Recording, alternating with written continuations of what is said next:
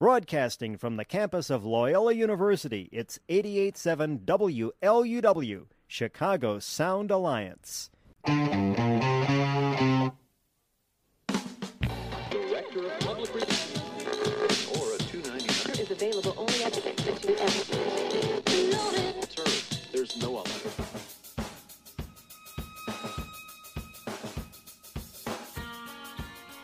Thrilled to be here. Thank you for joining me every Sunday morning at 11 here on 88.7 FM WLUW. Got an hour uninterrupted of your favorite small town kid. Go to the Loyola Phoenix, Nick Schultz. I know Sister Jean pretty well.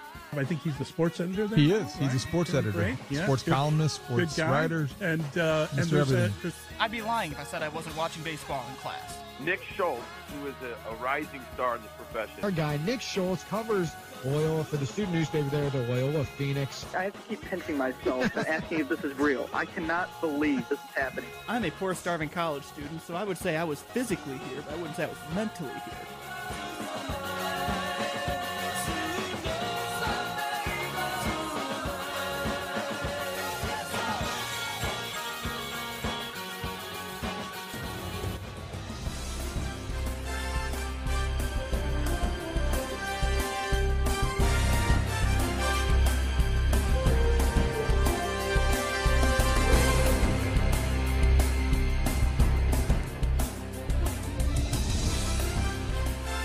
I've only got one more week of being able to use that intro, and yeah, it's it's getting crazy in the NCAA tournament. Let me tell you.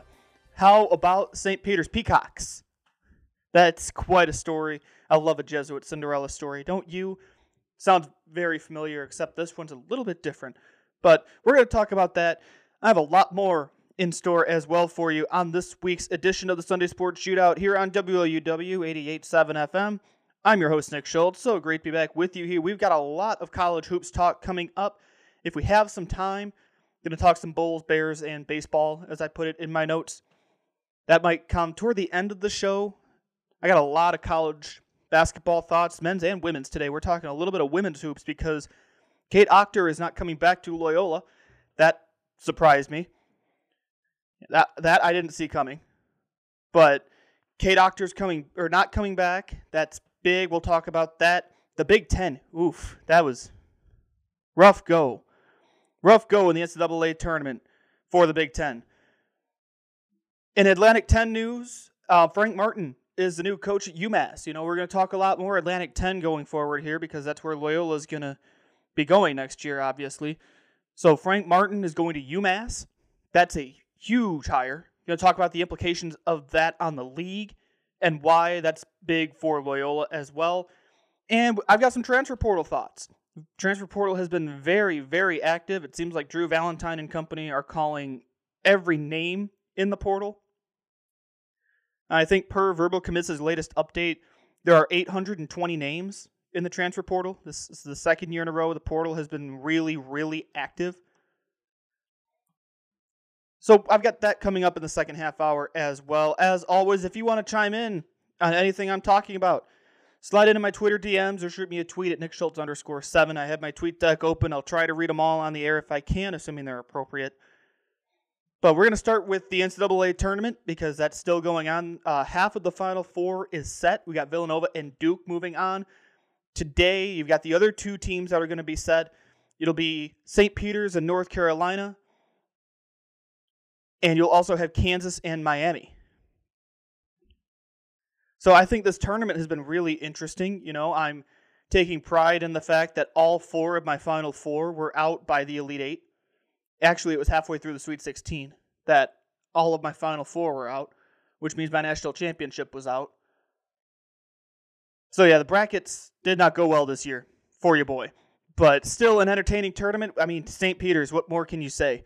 15 seed coming out of the MAC, not the Mid American MAC. This is the Mid Atlantic Athletic, the MAAC. You know, the MAC had more Elite Eight teams than the Big Ten did. But we'll talk about that in just a second. But yeah, St. Peter's is such a great story, and I keep tweeting it. You can't bet against a guy in a mustache in March. Started with Cameron Krutwig. Now you got Doug Edert, who now has an NIL deal with Buffalo Wild Wings, which that's just the joys of NIL. That's why I'm such a big supporter of it as well. You know, St. Peter's is taking on North Carolina tonight, and I don't see any reason why the Peacocks can't keep this thing going. Is that tonight or this afternoon? Because the Sunday slate of Elite Eight games is really weird in terms of yesterday, the games were at night, but today there's an afternoon game. So I'm not sure. St. Peter's, North Carolina is at 4 o'clock. That's the quote unquote late game. So today's Elite Eight games are in the afternoon. You've got Miami and Kansas at 120, St. Peter's and North Carolina at 405. Those are both on CBS. So you don't have any college basketball on TV tonight, which is going to be really weird. Still adjusting to life without football on Sundays too. No, normally I'd throw on some college hoops game, but there's no college hoops game tonight. They're both this afternoon. So St. Peter's, North Carolina. North Carolina's been playing really, really well. Hubert Davis has turned that program around lately. You know, there was a point in time I was worried about what North Carolina was going to be able to do. What, were they going to be able to win in the NCAA tournament? Were they going to be able to move on any farther? I forget. My bracket's on the other side of the room, and I don't feel like going to get it. But I don't think I had them going very far. Definitely not this far. And Miami is also in the ACC. The ACC had three teams in the Elite Eight. They had five bids. Three of them went to the Elite Eight. And Miami's got Kansas in the first game today at 120. And as I said, half of the final four is set. Villanova beat Houston 50 to 44. That was a final score, 50 to 44. And Duke beat Arkansas 78-69. That Houston Villanova game 50 to 44. So the defense from Houston is amazing. I mean, what Kelvin Sampson does on defense, it's textbook. You cannot you can't teach that. Well, I guess you can teach that, but you you know what I mean. That is such great defense that he imparts on his team. They held Villanova, Villanova, to 50 points. The only reason Houston did not win this game is because they went, wait for it, 1 for 20 from three point. 1 for 20. Kyler Edwards went 0 for 8. Jamal Shead went 0 for 5. 1 for 20 from downtown. And they had some clean looks toward the end of that game. They had a chance to either tie it or maybe take the lead, depending on the situation. Can't remember the exact scenario. But they had some clean looks, and they just could not get them to go. But yeah, that defense was amazing. I just can't get over a final score of 50 to 44. And then you have Duke go out and drop almost 80. So you've got those two teams set, and you've got two more that are going to be decided by the end of the day today. But I want to talk about the Big Ten. And I've kind of taken a couple shots at the Big Ten so far. Let's talk about them now. Nine bids. The Big Ten had nine bids to the NCAA tournament this year, by far the most. Not one made the Elite Eight. Two made the Sweet 16. Michigan, an 11 seed, which should Michigan have been an 11 seed? Should they have gotten in the tournament? That's a conversation for another time. Moral of the story here: they were an 11 seed. Purdue was a three seed. They got knocked off by St. Peter's. I don't know what to make of the Big Ten not having any Elite Eight teams. I mean, out of nine teams, you'd think one of them would go on. Now, granted, Indiana and Rutgers were in the first four. So, really, in the field of 64, because it started with 68, the play in games do count as bids. But Rutgers lost to Notre Dame in double overtime in that marathon game. So the Big Ten had eight teams in the field of 64. But either way, how does not one of those teams make the Sweet 16? You know, I can't really diagnose it. I know people on Twitter have been in my mentions because I do a lot of do a lot of Big Ten coverage because I freelanced at Saturday Tradition before I got my job at On Three, so I still do a lot with the Big Ten. And I had people in my mentions saying, "Oh, overrated league." I mean, I don't know how to respond to that other than baby. And I don't want to go out there and call the Big Ten overrated because it's still that's a that's a tough league. That was a highly highly competitive league this year. I mean, let me pull up the standings here for you to put it in perspective. in the Big Ten, the top six teams were within three games of each other, and there was a tie for first. Michigan finished tied for seventh, I think, if I've got this right. Yeah, tied for seventh at 11 and 9. So it was a tough league this year. And yeah, not to have a team in the Elite Eight. Ouch. You know, locally, because I'm living here in central Illinois, we got to talk about the Illini because they barely got past Chattanooga. And then they fell victim to that Houston defense as well. You know, that, that game was it did not nothing was going Illinois' way. 68-53 was the final. They shot 34% from the field, 24% from beyond the arc. Kofi Cockburn had 19 points, 7 of which came at the free throw line. Kofi Cockburn went 7 for 7 at the free throw line. Yes, that Kofi Cockburn, 7 for 7 from the stripe. No one else was in double digits. Trent Frazier and Alfonso Plummer both had 8. RJ Melendez had 9, including that bogus technical foul called. It, it changed the game. Illini looked like they were making a surge. Melendez throws down a dunk. He hangs on the rim for another maybe half a second because if he'd have let go, he'd have fallen and probably hit his head or hurt his back with the angle he was at. So he hung on the rim for an extra second. Referees decided to tee him up. That was not good. But yeah, that not a great game from Illinois. I mean, they were still somewhat efficient 11 for 11 assists and 17 made field goals, but they went 17 for 50. And that's that Houston defense, too, holding Illinois 53 points. And again, seven of those points from Kofi Cockburn came at the free throw line. Yeah, Illinois looked vulnerable this year. They shouldn't have, I feel like. And conversation I want to start maybe having, and I could have it on today's show if we want. It's kind of, we'll kind of play it by ear here if we want. But a conversation I want to start having is about, and we need to talk about Brad Underwood. With Ayo Dosunmu last year, they couldn't get out of the round of 32 because Loyola beat them. This year, Kofi Cockburn's your focal point. You've got a lights out shooter in Alfonso Plummer. You got Andre Curbelo. Andre Curbelo did not play in the second half of that game, by the way. Still can't get out of the round of 32 against Houston. Now, Brad Underwood's a great recruiter. I mean, we've seen that. He's got some talented some talented guys coming in as well. But recruiting is half the battle. It's a matter of getting the most out of your players. And maybe I'm being a little unfair here. But I just think we need to start talking about Brad Underwood in the NCAA tournament. Because he had two teams that could have gone to, that could have gone to the Sweet 16. Some people last year picked Illinois to win the whole thing. There were people this year saying Illinois was better than last year. I disagreed with that because they didn't have a guy who could take over in close games and make those big shots when you needed. They were looking for Ayo Dosunmu and he wasn't available. Kofi Cockburn's a great player. He's I don't know if he's going to go NBA this year. Not, he's not going to be a first round pick this year. Not in any mock drafts I've seen. He's got to get a mid range game.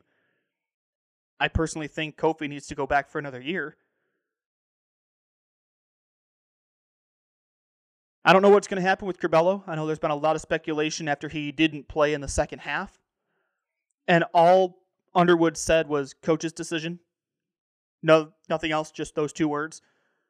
So Curbelo played 10 minutes, no points, one assist, two turnovers, over four shooting.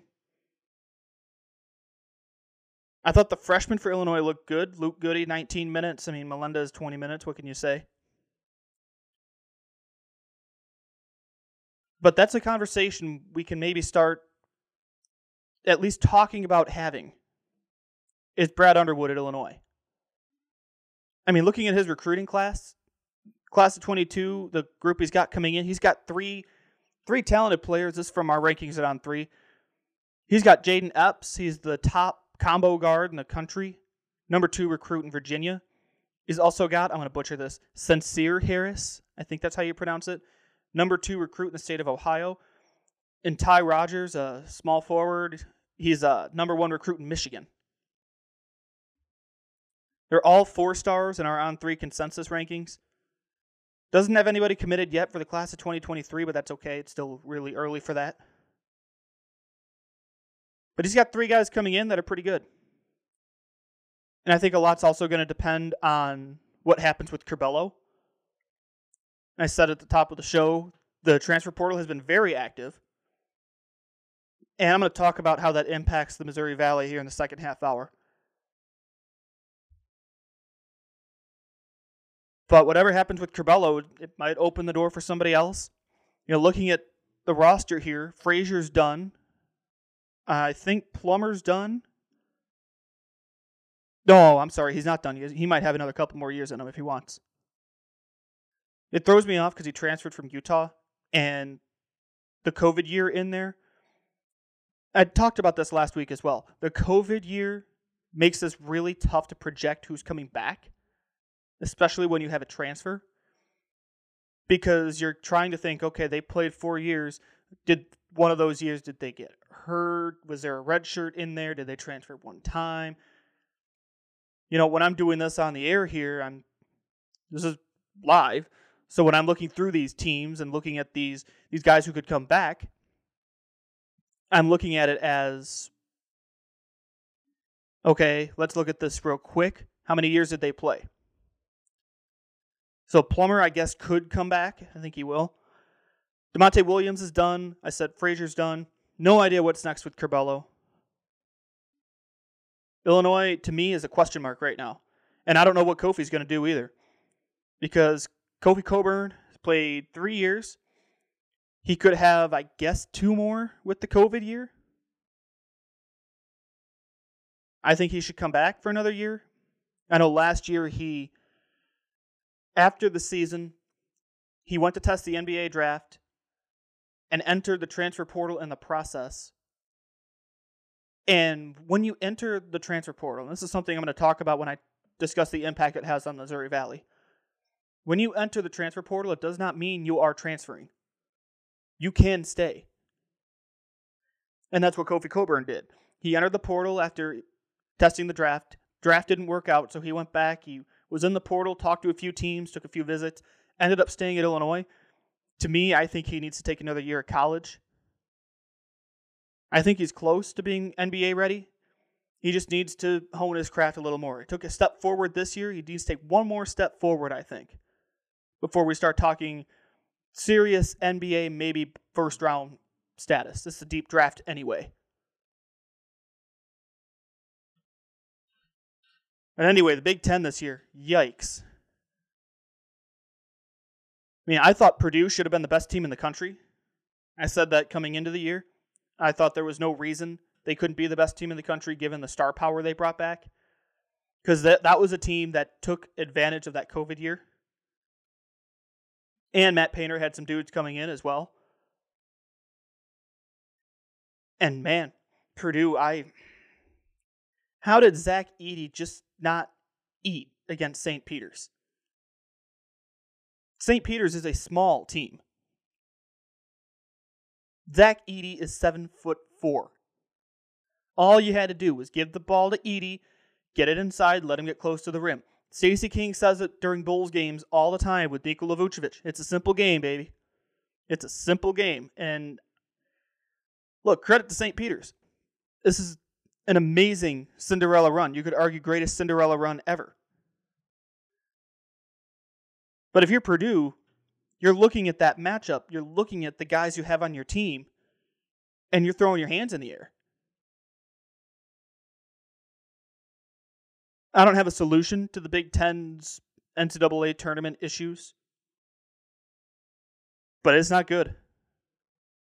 It's not good. And now we just have to watch who's going to enter the transfer portal because that seems to be the way college sports are going is who's going to enter the transfer portal after the season ends. I mean, I've told you now, it's upward of 800 some names in the portal. And I'll have more to say on that in a few minutes. We're going to shift gears here and bring this more closer, more closer, We're going to bring this closer to home, closer to campus. Stunning news. I think it's safe to say this is stunning. From the Loyola women's basketball team that Kate Achter's contract was not renewed.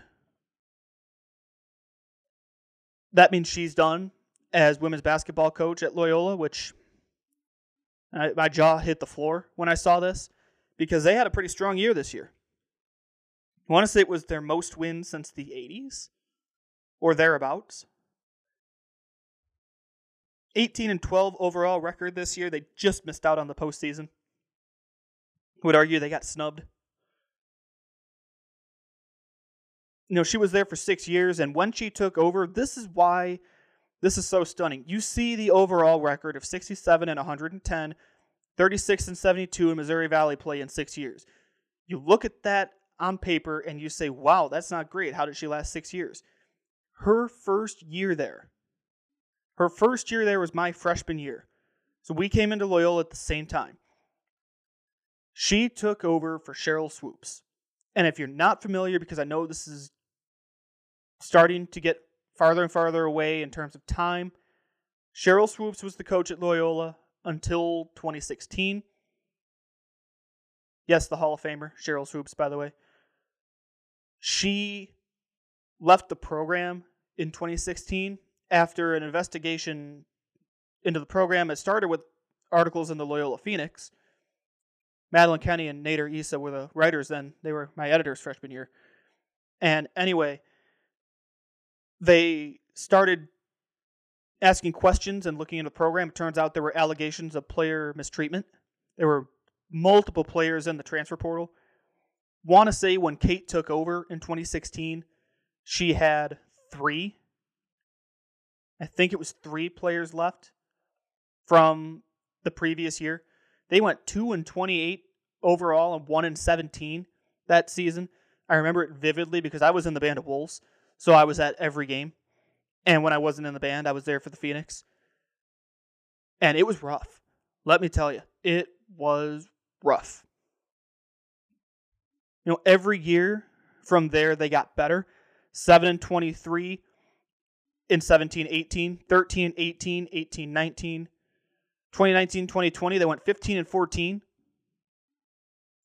2020 21 they went 12 and 15 but they played postseason. I think it was the Women's Basketball Invitational.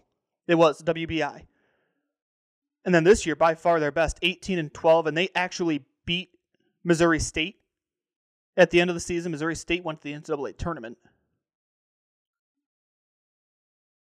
So that shows you the job she did. Her mantra coming in was turn the ship. S H I P. And she did that. You know, the program's in a good spot, I feel like, now going to the Atlantic 10, which is actually another ripple to this is that Kate, she went to Bonaventure, didn't she? She either went to Bonaventure or coached at Bonaventure, which is obviously in the Atlantic 10. No, she went to Bowling Green and then she spent five years at St. Bonaventure. That's it. I knew there was a connection in there somewhere. So joining the league would have had her go against St. Bonaventure, which would have been a really interesting storyline. And on top of this, she just landed a commitment the same week. Now, the other thing with this news this press release came out from Loyola Athletics this came out, I think, Thursday, if I have my timing right. If I have my timeline straight, this came out Thursday. Yes. Now, let's take another look at something else that happened this week in women's basketball. Earlier in the week, two players entered the transfer portal. And this was this came out in the Loyola Phoenix on Monday. Pretty sure I saw it earlier in the week. So it's about a week ago now.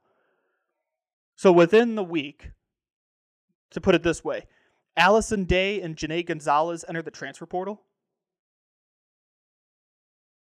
And Allison has turned into one of the, I guess, pillars, quote unquote, of the program. She was a big part of this rebuild when she came in. All league player. Honorable mention MVC first team this year. She also scored a thousand points, which is a big deal. And Janae Gonzalez was a big part of it as well. I mean, when she came in, she came in.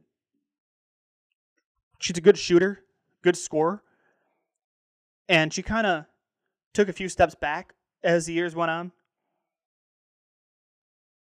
So that was the big thing that kind of raised my eyebrows was Allison and Janae transferred, which meant, okay, what's next there? And then the press release comes out that Kate Achter's contract isn't renewed.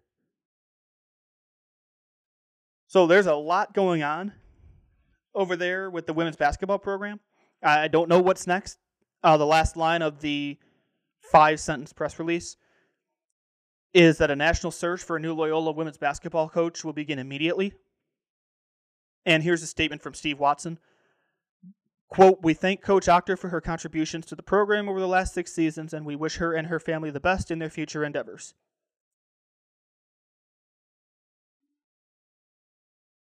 Again, I don't know what's next.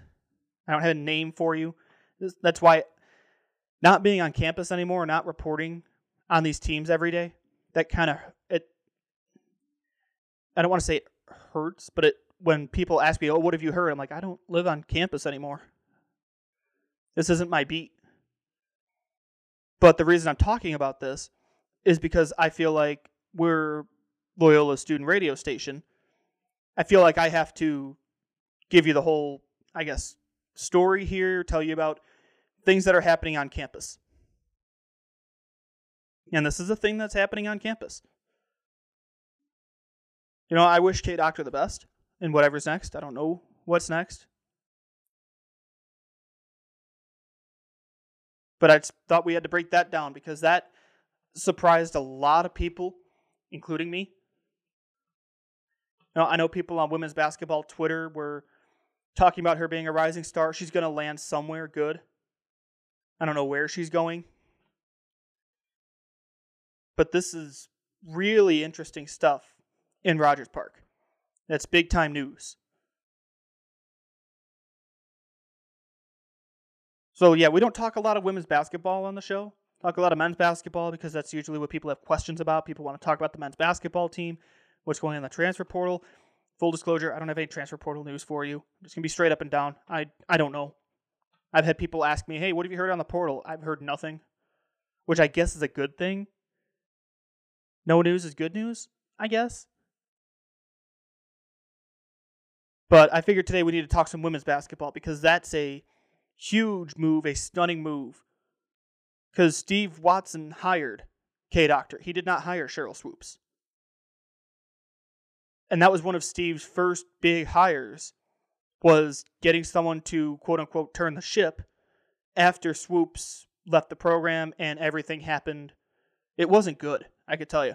And you can go to the Phoenix's website, the, the archives are still up, and read the stories.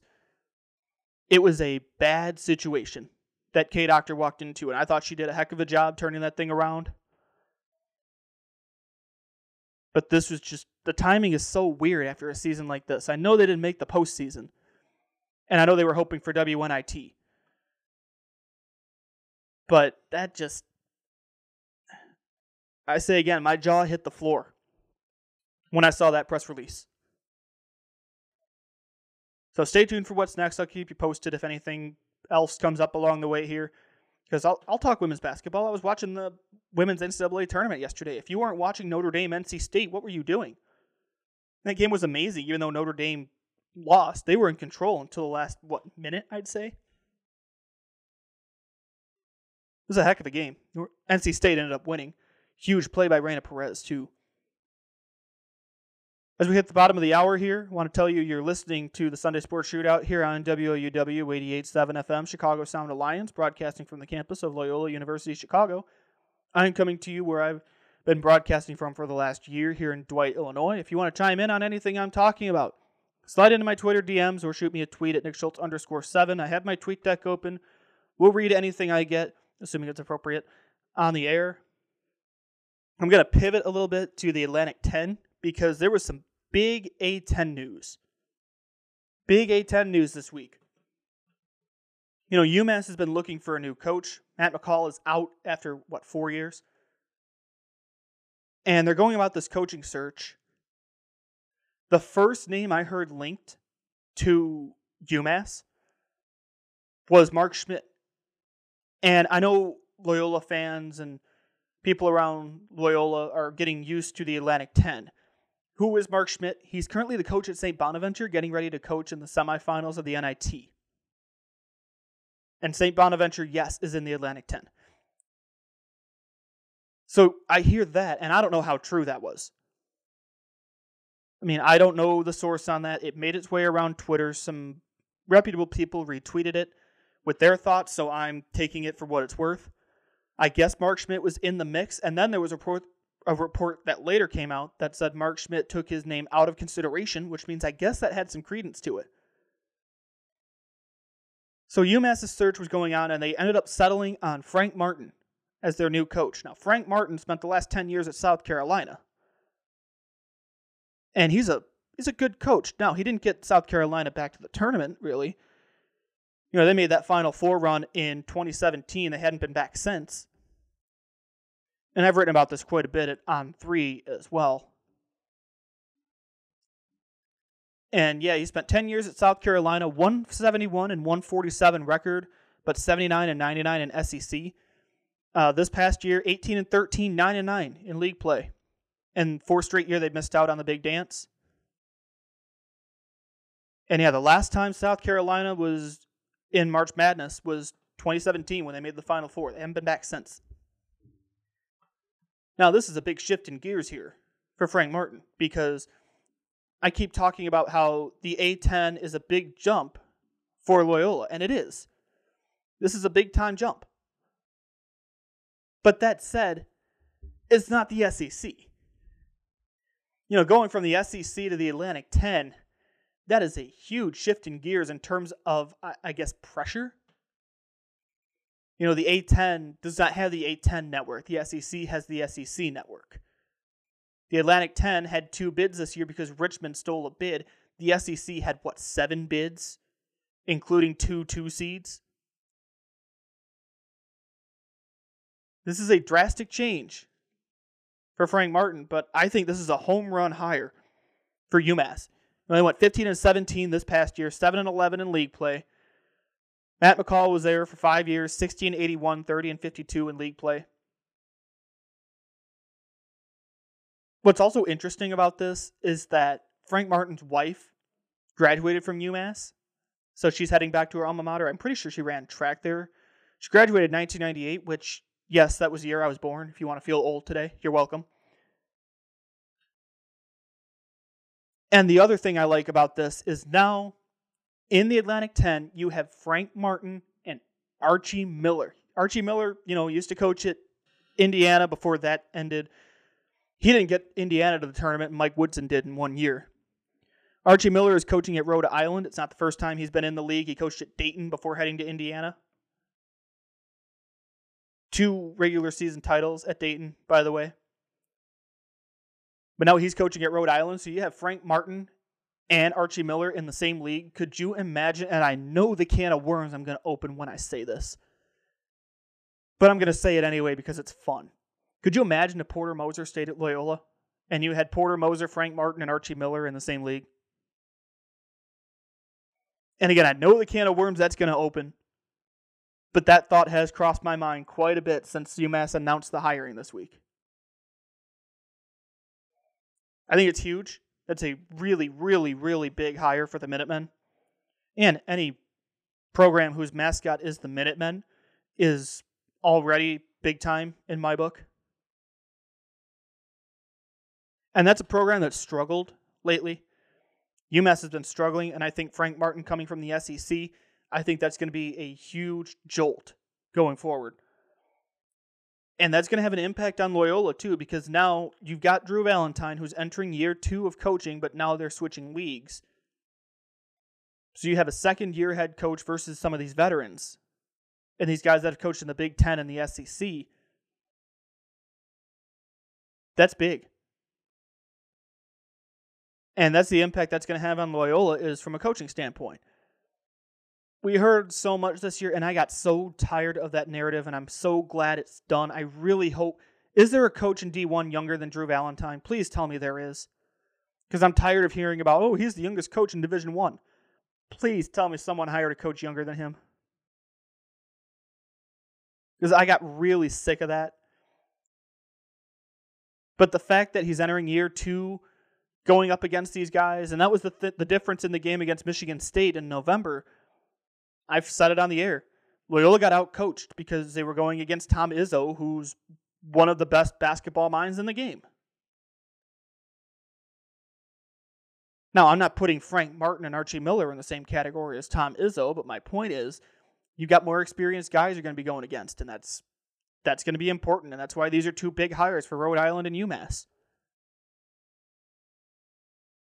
Jonah Blatt writes in the A10 is going to be deep as all get out as far as coaching is concerned. I agree.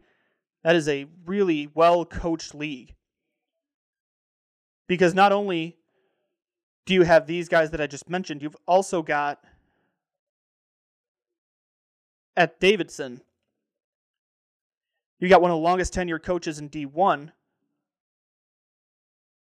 and that's Bob McKillop. And Bob McKillop has been there for 32 years. So it is a very well coached league. And it's getting even better.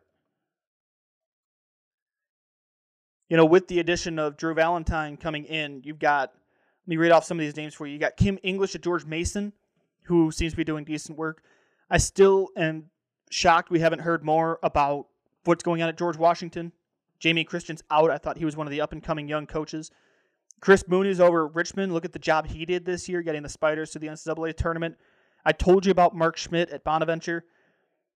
I think Travis Ford was a good hire at St. Louis. Then you'll have Loyola coming in with Drew Valentine to add to this list.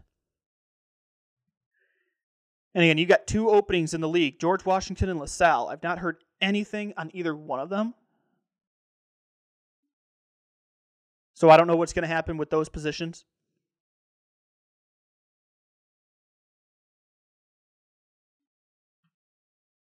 But yeah, the A10, that's a very well coached league. Uh, Jonah also writes back in they'd have to hire someone slightly older than you and I to make that go away. Yeah, that just put it in perspective. Because Drew's what, 30? I'm 23, going on 24. So feasibly, there could be somebody that would have been a senior in college when I was in college. That could be a Division One coach that would change that narrative. Wow. Okay. Thanks for the reality check, buddy. Yeah, thanks for that. I needed that. I 11:40 in the morning. yeah, that that's great. That just put it in perspective for me. But now going back to Frank Martin, I think this is absolute home run, best case scenario for UMass, Massachusetts, UMass Amherst, whatever you want to call them. They're UMass. They're the Minutemen. We'll call them the Minutemen. You know, getting a coach that was in the SEC, and I think South Carolina could have been a tournament team. There were a lot of nine and nine teams in the SEC that didn't get to the big dance. Actually, there were a couple nine and nine teams that got in. I think. And I think going to a mid major, and I, the Atlantic 10 is a mid major. I want to be very clear. This is not I said it earlier. This is not the Big Ten. This is not the Pac 12. This the Atlantic 10 is a mid major, a high tier mid major. It's a mid major conference. And I think going to that would allow it would allow more leeway, not in terms of NCAA tournament talk, because the SEC obviously gets more bids than the Atlantic 10, but more leeway in terms of flexibility with the program, a little more patience, I guess. You know, like I said, South Carolina hasn't been to the dance since 17. And I can tell you, they only made it during Frank Martin's tenure that one time. Now, when he was at Kansas State, he took Kansas State in the Big 12 to four tournaments in five years, and they made the NIT the other year. So he's got NCAA tournament experience, including that Final Four. He was Big 12 Coach of the Year.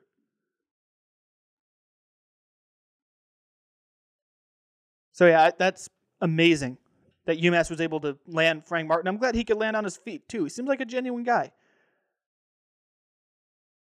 You know that news at South Carolina. wa- I don't think it was exactly expected. At least it wasn't to me. And now he's going to the A10, and again, I all for it. It's going to be a very well coached league.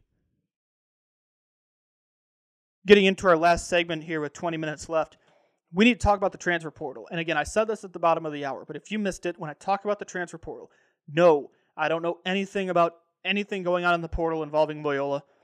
I just, I haven't asked, first off. I mean, all quiet on the Western Front, I guess. It's been very quiet, which is no news is good news. It's usually my attitude with types of things like this in the offseason. I've told you about the situation next year for Loyola in terms of scholarships. You've got some guys who didn't play this year who are going to have big roles next year. I'm looking at St. Thomas. I'm looking at T.Y. Johnson. Ben Schwieger didn't play this year. He redshirted. I think Damezi Anderson can play a great role. I don't know what's next for the Ivy Leaguers either. But the Missouri Valley, Loyola's soon to be Old League, is getting hit hard by the transfer portal. By my count, I could be wrong on this. This is via verbal commits. I counted about 16 names from Missouri Valley in the transfer portal. Now, out of these some 840 names in the portal now, that doesn't seem like a lot, but from one league, that's a lot of turnover. And I gave this context earlier when talking about Kofi Cockburn. Just because you enter the portal does not mean you are transferring out. You can still pull your name out of the portal and stay where you're at. But seeing Terry Roberts and Noah Carter enter the portal, that that was stunning. The definition of stunning. I mean, I think of the two, I think Noah Carter was the most surprising just because he Northern Iowa had to adjust on the fly this year. Austin Phyfe was a force down low. He had a bad bout with COVID. It was nasty. He was not the same player after that. So Ben Jacobson adjusted on the fly and started putting Noah Carter at the five, and he he took over. He turned into a different player. It was awesome. He turned it. He was great. It was a fantastic move. And the fact that he entered the portal, and I don't know. I know he released a statement, but I'll be honest with you. I think I missed it in the flurry of everything. I don't know if he ruled out doesn't I've got his statement up in front of me now. Based on this, I'm guessing he's not coming back. Doesn't seem like he's staying at Northern Iowa and I know Jamie Shaw is our national he's our national basketball recruiting analyst over at On 3. And he has been all over the portal and who's getting interest, who's been who's been in contact with them. He wrote about who's called Noah Carter so far. Noah Carter has heard from, and this is just I'm guessing a shorter list. Ole Miss, Arkansas, Virginia Tech, BYU, Oklahoma. That would be interesting. Florida, Texas Tech, Missouri, and Marquette.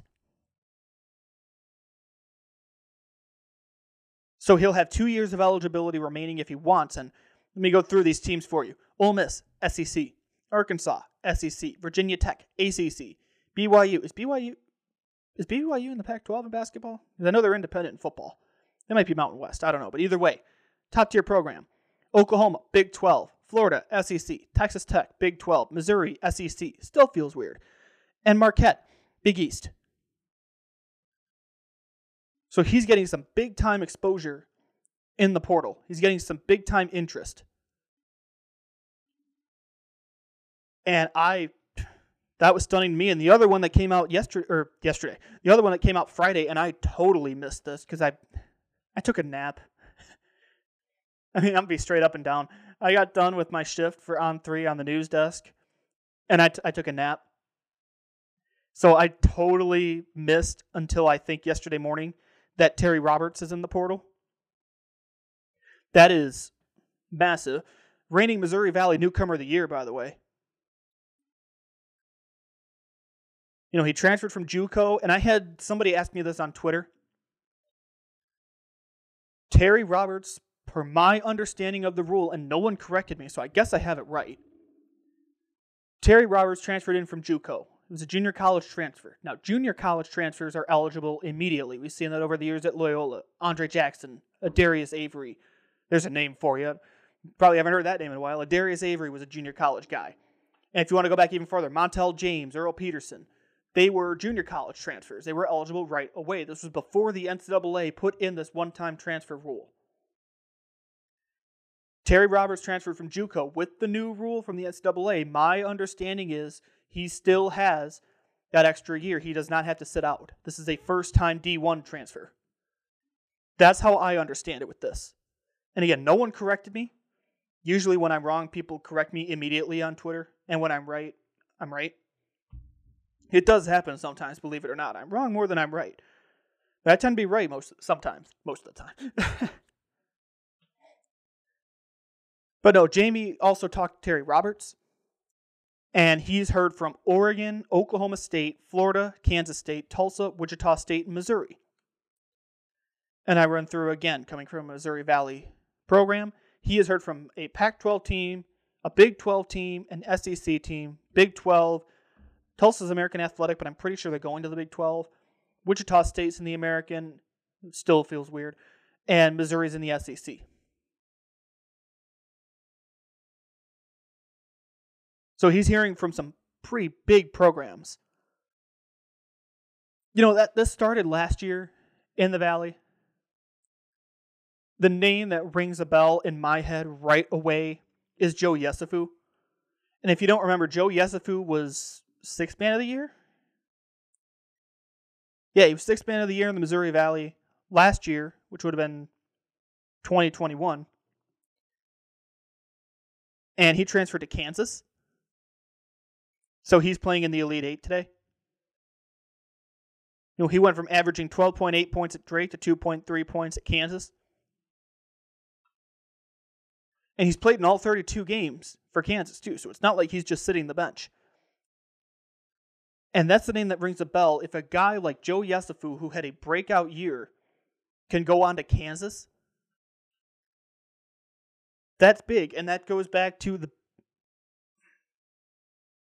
my sophomore year. I remember this vividly, and I wish I had it handy, and I don't. I was on a conference call because every Monday the Missouri Valley holds a coaches teleconference. And at this point, Barry Hinson was still in the league. And this was when rumor was starting to get around about the NCAA thinking about this transfer rule and taking away the year of eligibility. And Jim Benson of the Pantagraph covers Illinois State asked Barry Hinson about it. Barry didn't hold back. And again, I wish I wish I had the soundbite handy. But basically what what Barry said was it's going to turn into free agency.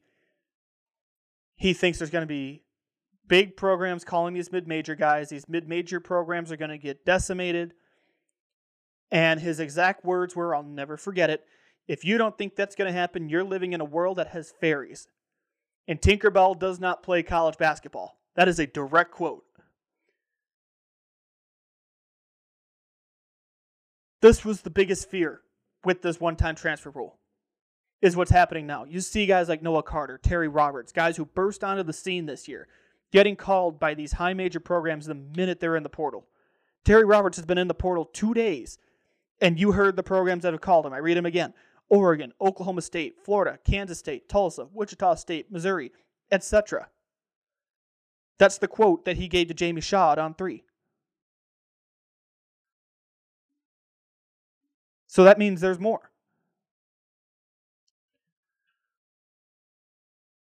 So I feel like to some people, yes, this is the worst fear with the transfer rule. But it also puts the pressure on the coaches because these coaches, and I think Drew Valentine talked about it in this sense. I had to go back and look, but I think he talked about it in the sense of re recruiting. Because now coaches not only have to go onto the recruiting trail and get these high schoolers and these junior college players and these transfers to commit, you've got to make sure your guys that are on your roster are staying put. And I think it speaks volumes, and I know the minute I say this, something's going to change. But I think it speaks volumes that you haven't heard anything on the transfer portal from Loyola. Yeah, I think that's a big deal. You know, I'm not necessarily a supporter of this one year transfer rule from a mid major standpoint. Covered mid major basketball for six years. You know, from a mid major perspective, your Missouri Valleys, your Horizon Leagues, your Ohio Valleys, your smaller mid major conferences. Not even Missouri Valley is not a small mid major conference. But what I'm saying is, I'm not talking about, say, the fringes of like the Atlantic 10. I think these conferences at the mid major level, these one, maybe two bid leagues, get hurt, they get hit hard by this one year, this one time transfer rule. And that's why there are people who are against this for this very reason. So you don't have these guys like Terry Roberts and Noah Carter entering the portal and leaving these programs. Because now, like Jonah writes in, Bradley has gone from top three or four in the league to a big question mark. That's exactly right, because Terry Roberts was a big part of what Brian Wardle is building down in Peoria. And as I look on verbal commits, and verbal commits again, that continues to be the source for scholarship limits, transfer portal. Their Twitter is very active with who's in the portal. Here's who's set to come back for Bradley right now, and this does not include Terry Roberts on this list. Ari Boya, Jashawn Henry, Ville Tahvanainen, Connor Hickman, Rienk Mast. Those are some dudes. You know, I think that's a good group right there. But losing Terry Roberts takes away a lot of that effectiveness.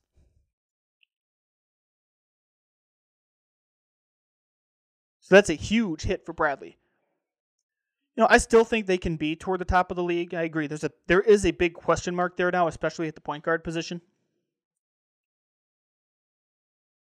But the Missouri Valley is getting hit so hard by the transfer portal. I think Indiana State has six guys in the portal, including Tyreke Key. Now Tyreke Key was supposed to play this year. He took the I thought he took the extra year. Instead, he's in the portal after getting hurt, and who knows where he's going to go now. Shameless plug, and I don't I don't mind doing this. We do a lot of transfer portal coverage at On Three. We have a wire that you can follow to keep up on who's in, who's out, who's who's gone where, who's backed out, all that stuff. You know, Jamie is unreal with this stuff. I mean, articles this week about Terry Roberts and Noah Carter. But this is only just beginning. I mean, this this is March 27th. We're not even to April yet, people. NCAA tournament is still going on. Imagine what's going to happen after the tournament.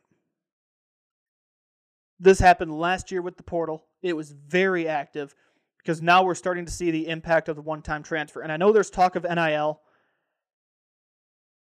You know, this is also, I think Terry gave this quote to uh, Dave Eminian. And Dave works for the Peoria Journal Star covering Bradley. Doesn't sound like NIL is a factor in that regard. But I can tell you, NIL is, it's here. There are issues with it. There's going to be I'm still a big proponent of it. I am a big supporter of it. I don't know if I'll ever back off that.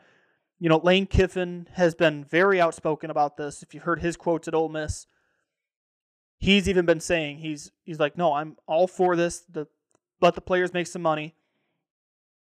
And he even said there needs to be reform. It needs to be restructured a little bit. But the idea is it's right, and he's absolutely right on that. He's spot on. You know, name, image, likeness is the future of college sports here. And yes, I know this de facto quote unquote free agency that we have going on with the portal. That adds another layer to this. And I'm not ready to say, because I, I mean, we've seen it at the football level, what NIL can do, because football is going to be the higher profile. And we've seen it at basketball too. I told you about Doug Edert getting the deal during St. Peter's run. The cheerleader for Indiana who got the ball off the back of the backboard had an NIL deal. Because, yes, college cheerleaders and dance team members are NCAA athletes. Most people don't realize that.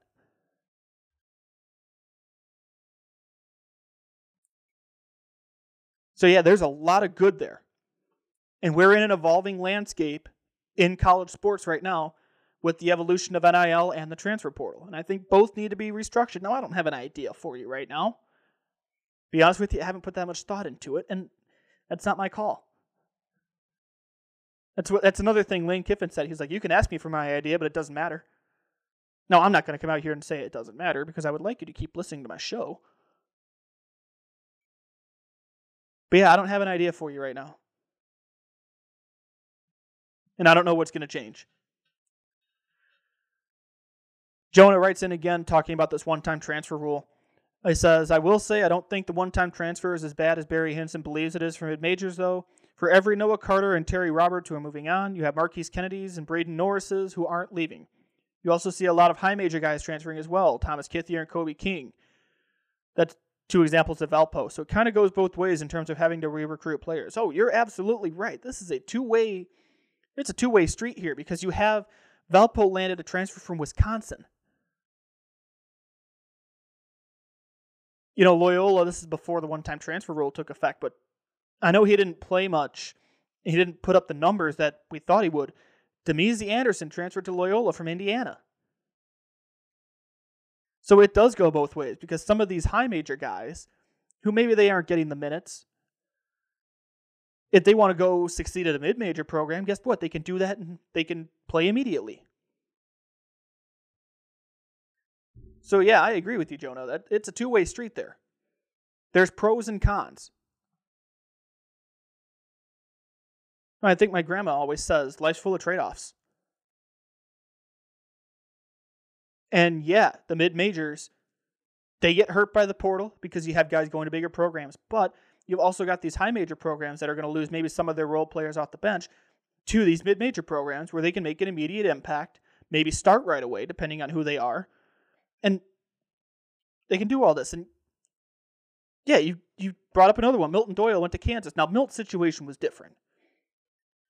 Milton Doyle, when when we say Milton Doyle went to Kansas, he took a summer class, and the NCAA ruled no, he's not eligible immediately. So that's a different situation. That's one thing, and I I love that we still can talk about Milton Doyle on the show because Milt was one of my favorite players to cover at Loyola. Great guy too. And yeah, Milt's situation was different at Kansas. It's not like he played at Kansas. He went to Kansas. I think he took a summer class or one or he took like an extra class in there and then decided to transfer. And the NCAA just said, nope, you're not eligible immediately. You've got to sit out a year. Just imagine how different Loyola's program would be if Milton Doyle didn't play that last year.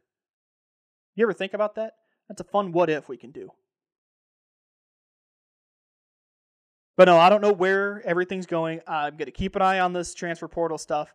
And I say again, we've got a lot of transfer portal coverage at On 3. I'm not just saying that because I work for him. This is extensive stuff that we've got going on. You want to check out our wire, the transfer portal wire. We got names, it's up to date. And Jamie Shaw, our national guy, has been talking to some of these guys that are transferring and getting their thoughts and finding out what teams they're hearing from, what could be next. It's amazing what they're doing over there. Didn't have time to get to the professional sports scene. We talked a lot of college sports, a lot of college basketball, and the transfer portal stuff I figured would take me over time. But I thought that was a good discussion. We're going to keep having these conversations going forward as well. You know, it's our last show of March. We're getting into April. Isn't that crazy? Two more games today in the Elite Eight to set up the rest of the Final Four. They start at 1:20 this afternoon. You got Miami and Kansas and St. Peter's and and North Carolina in the Elite Eight. Winners move on to the Final Four this coming weekend in New Orleans. National championship coming up next week. We are almost to the end of college basketball season. That is so crazy to think about. Then we're into the off season. and it's going to be really interesting, especially with Loyola making the conference switch. I'm going to wrap it up here. Thank you. Thank you again to everybody for listening. Thank you to Jonah for chiming in on the conversation on Twitter. Until next week, stay safe, stay healthy. I'll see you back here next Sunday on the Sunday Sports Shootout on WLUW 88.7 FM. Have a fantastic week. Enjoy the games. Enjoy the Final Four. See you back here talking national championship next Sunday. Take care.